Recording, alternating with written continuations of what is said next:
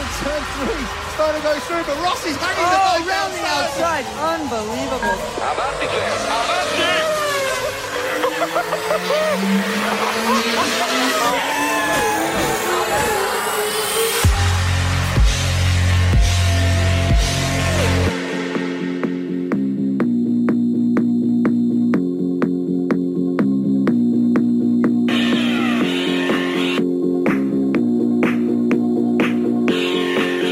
Motor Competición con Jesús Poveda.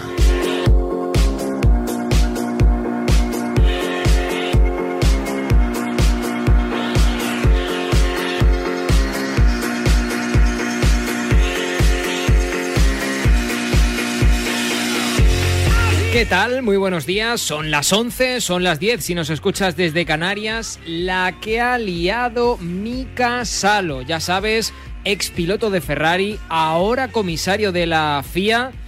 Bueno, pues esta semana ha provocado revuelo, revuelo, ¿eh? cuando dijo aquello de que en Ferrari no sabía si tendrían un motor para 2021 nuevo, pero que Alfa Romeo sí que iba a poder utilizar todo su potencial porque el año pasado no se les permitió por culpa de Ferrari. Básicamente dio a entender que la sanción era menor flujo de combustible para la unidad de potencia de los de Maranello y por tanto también para sus clientes.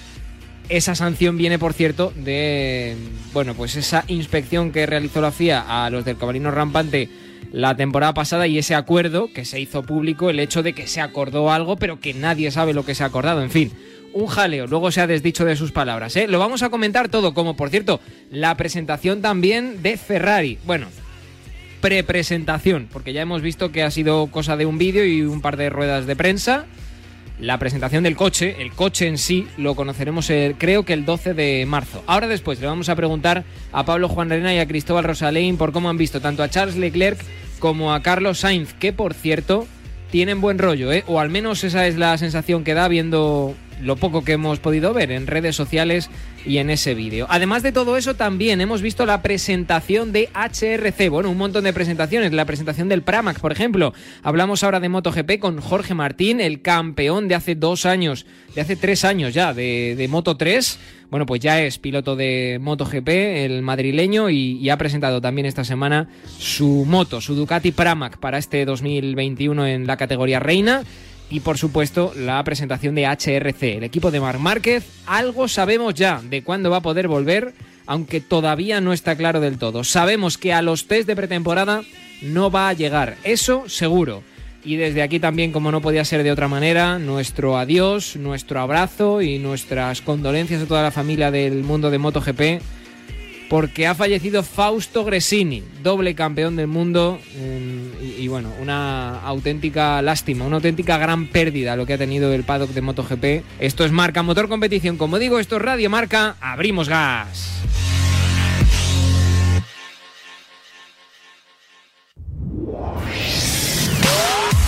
La sintonía de las motos en Radio Marca porque esta semana hemos tenido por fin la presentación del equipo HRC. Digo por fin, no porque sea mi equipo favorito, sino porque es en el que está el anterior campeón del mundo a Joan Mir, Mar Márquez. Lleva un año sin competir y todos estábamos esperando, pendientes de lo que tuviera que decir el de Cervera. Lo estuvo siguiendo, como siempre, como no podía ser de otra manera, nuestro enviado especial a las carreras en el Universo Marca, Jaime Martín. Hola Jaime, ¿qué tal? Buenos días. Buenos días. Por fin, ¿eh? Sí, sí, llevaba siete meses sin dar una, una rueda de prensa, había tenido alguna entrevista sobre todo con Dazón y eh, con sus patrocinadores, algunas reacciones que habíamos tenido, pero claro, todos, eh, había muchas dudas y, y, él la verdad es que las aclaró casi todas.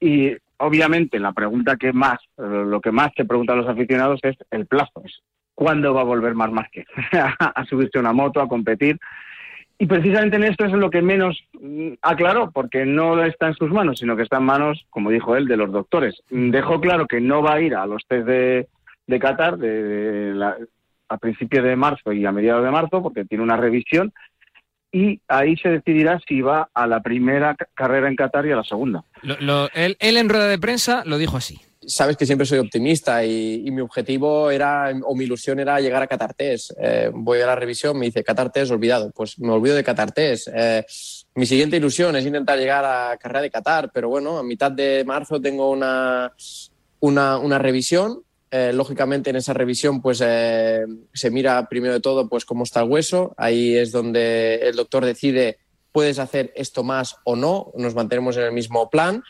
Y, bueno, a partir de allí pues se volverá a planificar eh, mi, agenda, pero, pero lógicamente después de dar el ok al doctor yo necesito unos días para, para, entrenar, para coger al menos una forma física, sobre todo del brazo. De estas palabras y de otras de Mark se desprende, Jaime, lo que ya hemos hablado en otras ocasiones. Ya no está para tonterías, ha madurado y va a seguir a raja tabla lo que le digan los médicos. O sea, es prácticamente, él se ha dejado llevar, por decirlo de alguna manera, hasta donde le digan los médicos. Sí, por supuesto, ha aprendido desde toda esta situación eh, también dijo una frase que cuerpo solo hay uno. O sea, carreras hay muchas y cuerpo solo hay uno. No te adelantes, no te adelantes. y cuando vuelva a la pista, eh, no voy a ser el primer día, el Mark de antes. Esto es imposible. El primer objetivo es eh, volver a divertirme encima de la moto para volver a ser el, el Mark de antes. Una de las cosas que aprendí en 2020 es que carreras hay muchas, cuerpos hay uno. Mi ilusión era llegar a Catartés. Voy a la revisión, me dice Ahí está. Esa, esa, era precisamente lo que decía, Lo que decía este Mark cuerpos hay solo uno y carreras hay muchas. No me voy a tirar antes de la piscina, ¿no?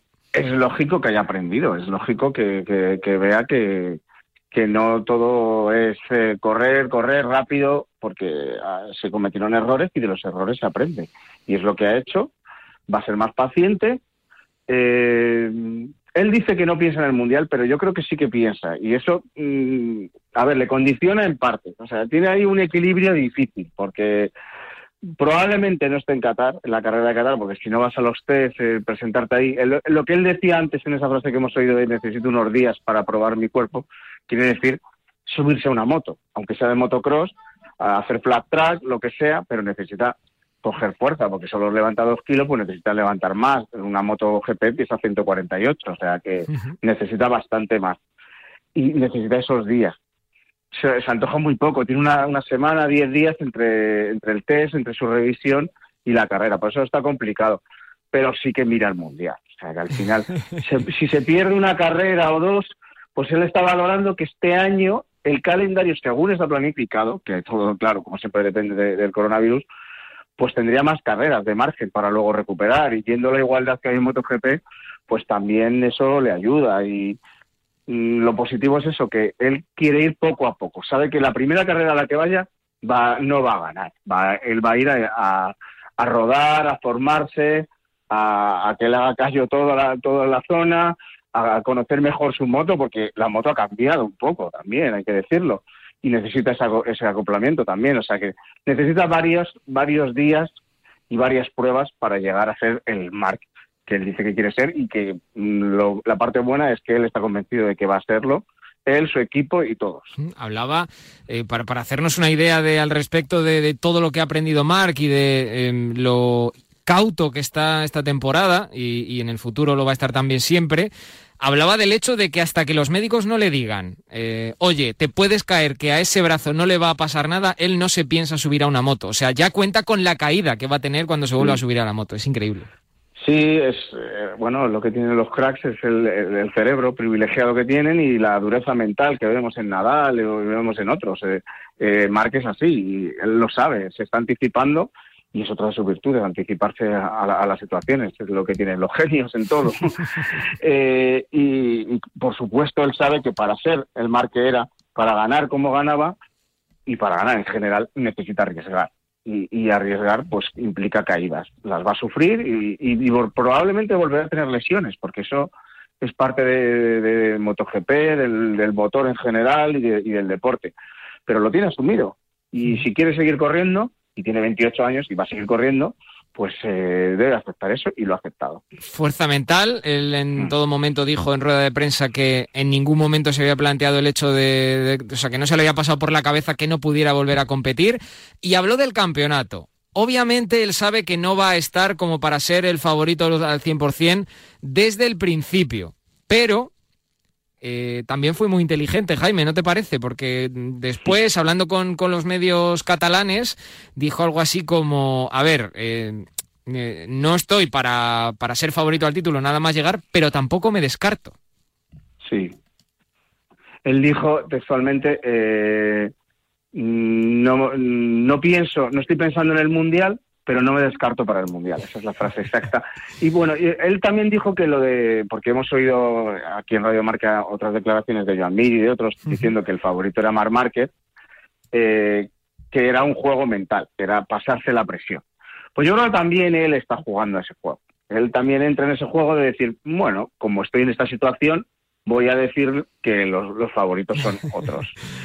aquí, aquí todos juegan a eso, todos se quieren quitar un poco la presión, aunque en el fondo todos saben que si Mark vuelve en, cuanto esté al 100%, el favorito es Marc Márquez. Las cartas de Marc Márquez en, en, esta, en este juego mental del que habla Jaime Martín, del que estamos hablando en Marca Motor Competición, son estas. El favorito al título así de entrada tiene que ser, tiene que ser otro, ¿no? Eh, otros pilotos. Podría poner muchos nombres en la mesa viendo las carreras del año pasado y viendo el campeonato del año pasado pero el que está, uno de los que está obligado a hacerlo es Joan Mir. ¿Por qué? Porque, porque ha sido el campeón y lo tiene que defender y tiene que luchar. Si no, es, eh, si no pues eh, sería un mal año para, para, ellos. Pero, pero bueno, de momento, como tú has dicho, ¿no? y como he dicho, no, no, es, no es mi guerra. El favorito es Joan Mir. Si no lo defiende, será un mal año para él. Y ya está poniendo presión en el lado de Suzuki y en el box de, de Joan Mir. La lucha eh, la lucha mental, la lucha psicológica, eh, también la ha heredado del anterior dominador, de la anterior era de, MotoGP como es Valentino Rossi. Sí, claro, aquí lo de la, guerra psicológica que, tanto se habló de, Valentino Rossi, que le comía la moral a, Fete Gibernau o a Max Viaggi, pues eh, claro que claro que lo ha aprendido Marc. son muchos años estudiando muchas cosas de Valentino y más en la última época también y Valentino pues eh, también cometió errores en esto. ¿eh? La famosa rueda de prensa de Malasia 2015 eh, para casi todo el mundo fue un error, porque ahí implicó a Mar Márquez en, aquel mundial. pero sí, yo lo veo como una guerra psicológica. Y bueno, y habla de otros, pero al final el, del que más habla es de Joan Mir y ese mensaje de que, de que sería un mal año para Suzuki si no lo, lucha por el mundial pues sí, en parte Suzuki se tiene y Joan Mir se tienen que sentir un poco orgullosos porque Mark los está señalando a ellos como, como rivales para el título. Hombre, claro, por supuesto. De hecho, son, son, son campeones del mundo vigentes y tienen que seguir siéndolos. En ese sentido, sí, podría, haber dicho, podría haber dicho otros más, podría haber dicho otros nombres, pero al que más eh, señala es a Joan Mir. Cierto. Eh, ya se está preparando el terreno para la vuelta Marc Márquez. Bueno, lo cierto y verdad es que no sabemos cuándo va a volver Marc pero en algún momento volverá. Oye, y no me quiero despedir sin dejar de hablar de Paul Espargaró, el pequeño de los dos hermanos que llega por fin a HRC y llega con las cosas muy claras. Eso de que viene de KTM, lo vamos a escuchar en rueda de prensa, eso de que viene de KTM para ayudar a Honda, tiene muy claro que no. Honda me quiere eh, ganando como sopio y haciendo buenos resultados, entonces tengo que desde el primer día eh, apretar los dientes, Sí que es cierto que el tren delantero en la Honda parece frágil, pero sin duda desde la primera curva que salga de box en Qatar voy a dar el 100% y si eso me, bueno, me conlleva alguna caída pues eh, durante los test para, para ver el límite del tren delantero, pues es lo que hay, no tengo mucho tiempo. No le conllevará más caídas o peores de las que ya le ha conllevado evolucionar, evolucionar una KTM desde prácticamente el papel, pero tiene muy claro que ni es un rookie, ni es un piloto de pruebas, ni nada por el estilo. Llega para hacer lo que eh, ni Dani Pedrosa ni Jorge Lorenzo pudieron conseguir al lado de Mar Márquez, Jaime. Sí, yo creo que tiene cosas buenas y cosas malas. A ver, cosas buenas, eh, su estilo eh, agresivo, de frenar muy tarde todo eso va muy bien con la, con la Honda. Ya lo hacía en la KTM, ya lo ha hecho en, toda su carrera deportiva. Eso es bueno. Eh, también tiene su experiencia y llega en el mejor momento de su carrera deportiva a Honda. Otras cosas, eh, la Honda ha evolucionado, ya no es solo la Honda de Mar Márquez, porque el año pasado sin Mar Márquez pues tuvieron que hacer una, una moto un poco más adaptada a Nakagami o a, o a Alex Márquez, o sea, y ya con Lorenzo hubo experimentos, o sea, también es una moto más adaptable al, al piloto. Partes malas. Eh, tiene solo cinco días de test. Es muy poca pretemporada. Es la menor pretemporada que hemos tenido desde hace muchísimos, muchísimos años. Ni siquiera puede hacer test privados. Es cierto que, Brada le está rodando mucho. Eso es el probador. Eso sí le beneficia, pero necesita rodar él al final. Es el que necesita rodar. Y la segunda parte es lo que decía él del tren delantero. Eh, el pilotaje de Paul depende mucho de eso de tener mucha confianza delante, de frenar muy fuerte, y muy dentro. Y, y si no lo consigue eso, mm, pues eh, no logrará triunfar con la onda. Por eso él sabe que se tiene que adaptar muy rápido, porque también sabe que no tiene tiempo. Lo que decía él, no tengo tiempo. Tiene que demostrarlo ya. O sea, desde el primer día tiene que estar ya en Qatar, tiene que estar eh, el primer día en el top 10, el segundo en el top 5 y luchando por el podio. Porque si quiere luchar por el Mundial, que es su objetivo, necesita estar desde la primera carrera y arriba. Y es extraño ¿eh? que un piloto lo diga tan abiertamente en una rueda de prensa en la presentación del equipo. O sea que es él el que se está poniendo la, la, presión, por decirlo de alguna manera, encima antes de que se la ponga nadie. En fin, el 28 de marzo arranca el test en Qatar y lo contaremos. No, no me olvido de Fausto Gresini, ¿eh? al final del programa tendremos una mención especial para él, pero a ti te despido ya, Jaime. Un abrazo, muchas gracias. Un abrazo. Bueno, y esta semana es especial. Creíamos que iba a ser más especial todavía de lo que ha sido, pero sí, es especial porque hemos tenido la presentación una de las dos, porque es que al final resulta que va a haber dos del equipo Ferrari de este 2021 con Charles Leclerc, el monegasco, que va a ser compañero de equipo del el español Carlos Sainz. Eh, bueno, ha sido una presentación. En fin, ahora lo vamos a comentar todo porque tenemos a Cristóbal Rosalén, eh, nuestro hombre soy motor, y a nuestro Pablo Juan Arena, el director de Marcador GP. Hola chicos, ¿qué tal? Buenos días. Hola, ¿qué tal? ¿Qué tal? Buenos días. Bueno, eh, lo que comentábamos, que el pasado jueves, el pasado viernes, mejor dicho, se presentó el equipo Ferrari y creíamos, no sé, creíamos que iba a ser algo un poco más, mmm, no sé, fastuoso, por, por utilizar un, un, verbo un más, a, a, o un adjetivo un poco más habitual a, a Ferrari y a la Fórmula 1. Al final un vídeo y una charla, además de una entrevista, Pablo los tiempos modernos, los tiempos modernos. Tendremos que esperar a esta primera semana de, de, de, marzo, es decir, a partir de mañana, para ver ya los, los diseños definitivos, que yo creo que es lo que quiere ver el, el, aficionado. Ya sabemos que los coches van a ser muy parecidos a los, de, a los del año pasado, no va a haber grandes sorpresas, pero bueno, siempre hay algún detallito en, en, en los renders que te puedes fijar, siempre está la comparativa esta eh, que parte es un dibujo por la mitad, la parte derecha es la del año pasado, la parte izquierda sí, es la de este año algo así, ¿no? Bueno, pues tendremos que esperar a esta, a esta semana. Y lo que podemos confirmar, y creo que Cristóbal estará de acuerdo conmigo, es que el coche va a ser rojo, ¿no? Eso es lo, eso sí, es lo sí. que sabemos. Eso, eh, poder, es, estamos en disposición de confirmarlo. eh, y, y, y, también, y también que, que esta, esta multiplicidad de presentaciones, porque recordemos que ya en, en, Navidad hubo una comida con Matías Binotto y una comida virtual, por supuesto. Eh, lo que Ferrari quiere trasladar con esto es que hay un borrón y cuenta nueva. No solo en cuanto a ese motor, por ejemplo, que va a tener que ser muy diferente este año al del año pasado para que las cosas vayan bien, sino también eh, en cuanto a cambio de, de, organización, porque ha habido un reshuffle que dicen los ingleses, que es que pues, los que hacían una cosa ahora hacen otra, y sobre todo ese cambio de piloto, ¿no? el, el final de la era Vettel. El, el, final de la era Vettel que ha sido al final de fracaso, porque eh, querían ganar el campeonato, no han podido y eh, además las relaciones se enquistaron al final de un modo que, que, daba la sensación que en Ferrari no había buen ambiente. Y eso es contra lo que han querido batallar desde entonces y por eso yo creo que están haciendo tantas ruedas de prensa previas a enseñarnos el coche, que es lo que realmente queremos ver. El, el, co el coche en sí lo veremos el 10 de marzo, si no recuerdo mal, la fecha puede ser. Exacto, exacto. 10 de marzo, confirmamos que será rojo, pero no sabemos nada más. Aunque eso sí, Binotto, Pablo, le hemos escuchado y le hemos leído decir que eh, Ferrari ha recuperado la velocidad y que el motor del SF21 sí. del año que viene va a ser mejor. Qué raro, ¿no? Ha recuperado curiosamente la velocidad. ¡Qué sorpresa y qué casualidad, ¿no?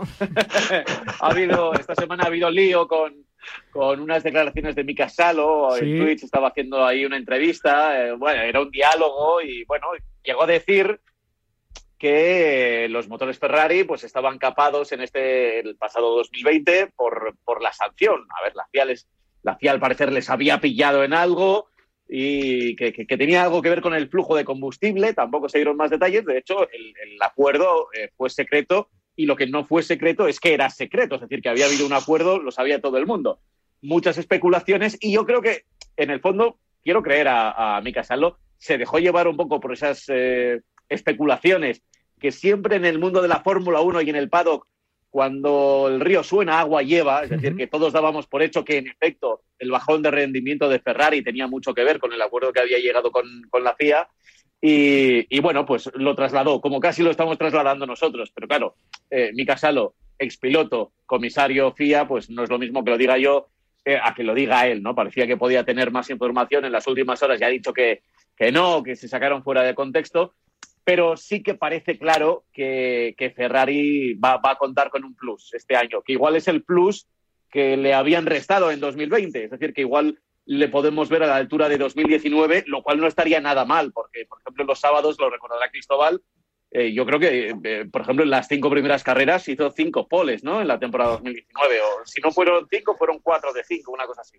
Efectivamente, Pablo. Y no solo eso, sino que eh, Ferrari al final están contentos con que se vayan a congelar los motores en 2022. Y eso lo que significa claramente es que saben que tienen un motor que está a la altura, porque si no, no estarían nada contentos con la congelación. Eh, así que, eh, aunque solo sea por eso, y, por lo que ha dicho Binotto, que efectivamente pues el, motor de repente pues vuelve a estar bien,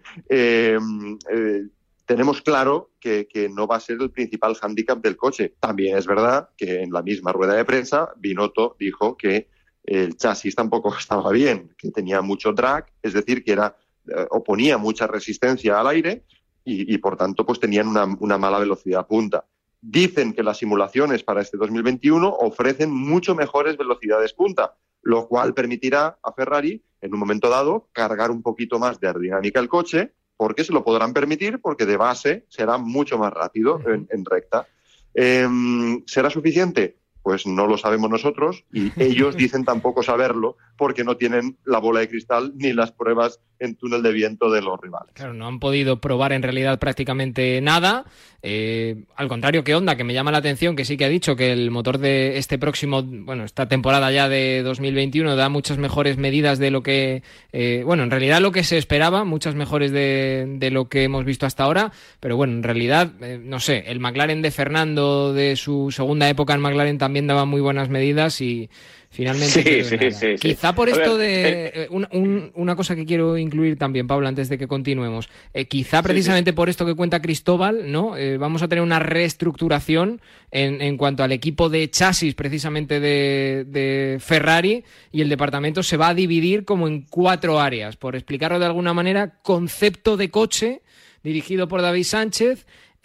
rendimiento de chasis y un poco ingeniería de pista que lo va a llevar Enrico Cardile, la ingeniería de proyectos de chasis, que me imagino que será el papel, por decirlo de alguna manera, aunque todo se hace en pantalla ya, Fabio Montecchi, y luego las operaciones de, los eh, coches, que será Diego Lloverno. Esto es, esto es lo que sabemos hasta ahora, y no sé si tendrá algo que ver precisamente con eso que contaba Cristóbal, es decir, el chasis ofrecía mucha resistencia aerodinámica, no era todo lo depurado que podía ser, hay que mejorar.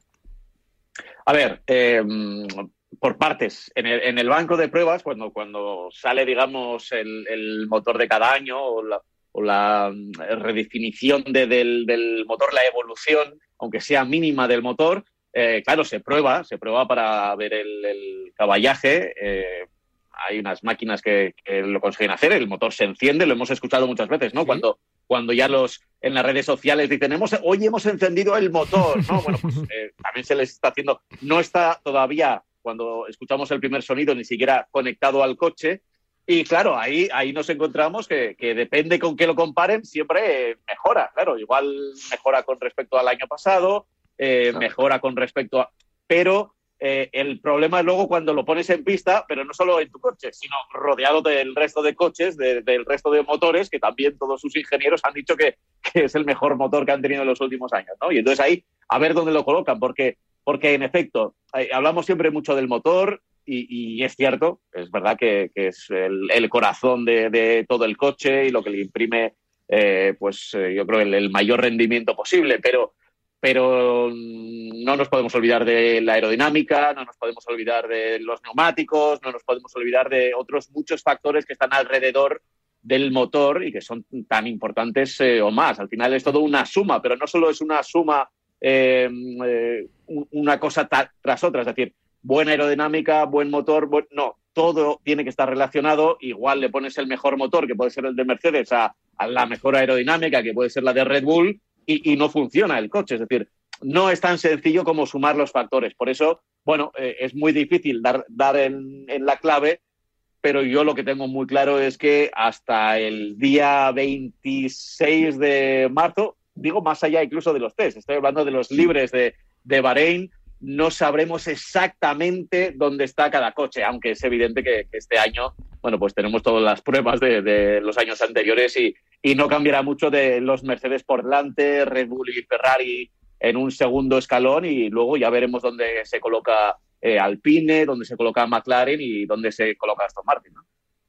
Exactamente, ¿no? Eh, eh, yo creo que, y además coincide exactamente también con lo que dijeron los, los miembros del equipo Ferrari principales que hablaron, dijeron, oye, nosotros no tenemos la bola de cristal, nosotros tenemos los datos que da nuestro coche. Y nuestro coche pues ha mejorado, pero, pero lo que importa es cuánto han mejorado los demás. Y, esa es la clave. En, en Bahrein, en las pruebas de Bahrein de los días 12, 13 y 14, pues algo empezaremos a intuir, pero no podremos tomarlo como palabra del Señor porque también tenemos un, un buen registro de, de, ocasiones en las que hemos eh, pensado que un determinado equipo iba a estar eh, delante y luego ha estado detrás y viceversa, ¿no? En fin, Pablo Juan Arena, Cristóbal Rosalín, que tengo muchas ganas de escucharnos, van, van eh, eh, digo, con, con, actividad en pista, vamos a coincidir, me parece, quizá no en el tiempo, pero sí en el día 28 de marzo arranca la temporada 2021 de Fórmula 1, 28 de marzo también la de MotoGP, así que vamos a coincidir en, en marcador en directo. Chicos, un abrazo, nos vemos la próxima semana, chao.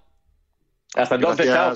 Un abrazo para ellos y esto ha sido Marca Motor Competición. Ya sabes, sigue la mañana de radio, sigue Marcador Matinal con José Rodríguez. Nos dejamos con él. Hasta luego. El deporte es nuestro. Radio Marca. Bueno, ahora cuando termine esta videollamada voy a mirar lo de la alarma.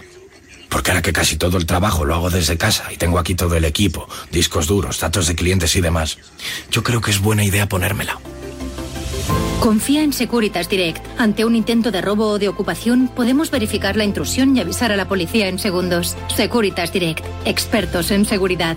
Llámanos al 900-103-104 o calcula online en securitasdirect.es. Si quieres seguir al minuto toda la actualidad deportiva, ser el primero en enterarte de las noticias más relevantes y vivir todo el deporte en directo, descárgate ya la app de marca. Resultados y clasificaciones, los mejores directos, agenda de televisión, notificaciones personalizadas de tu equipo, modo oscuro y mucho más. Accede al instante a la información deportiva que más te interesa con marca, la app número uno para vivir el deporte. El deporte es nuestro. Radio Marca.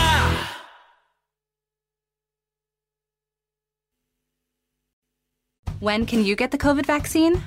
It depends. There are millions of people to vaccinate in Washington, and because there aren't enough doses for everyone yet, we're distributing the vaccine in phases, starting with the people most likely to get COVID or become seriously ill. To find out if you can get the vaccine now or get notified when it's your turn, visit findyourphasewa.org. And keep up the masking and physical distancing. Together, we can end the pandemic. A message from the state of Washington. With Metro by T Mobile, your hard earned money goes further. This tax season, there's zero fees to switch. Enjoy Metro's lowest price, just 25 bucks a line for four lines. Plus, get four free Samsung Galaxy phones when you switch. Now that's the best deal in wireless. Metro by T-Mobile, empowering you to rule your day.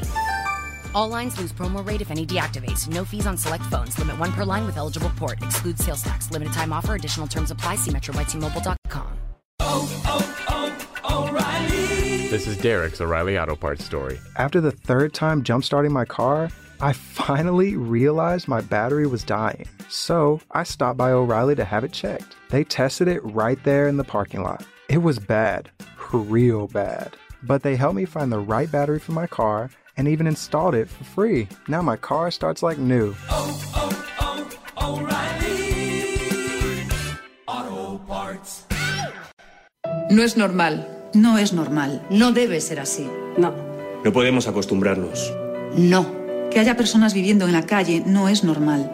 No nos puede parecer normal. La calle no es un hogar. Vivir en ella mata. Y por vivir en ella, también te matan. That's why in Rice we are working so hard that all people in Spain have a home, a life.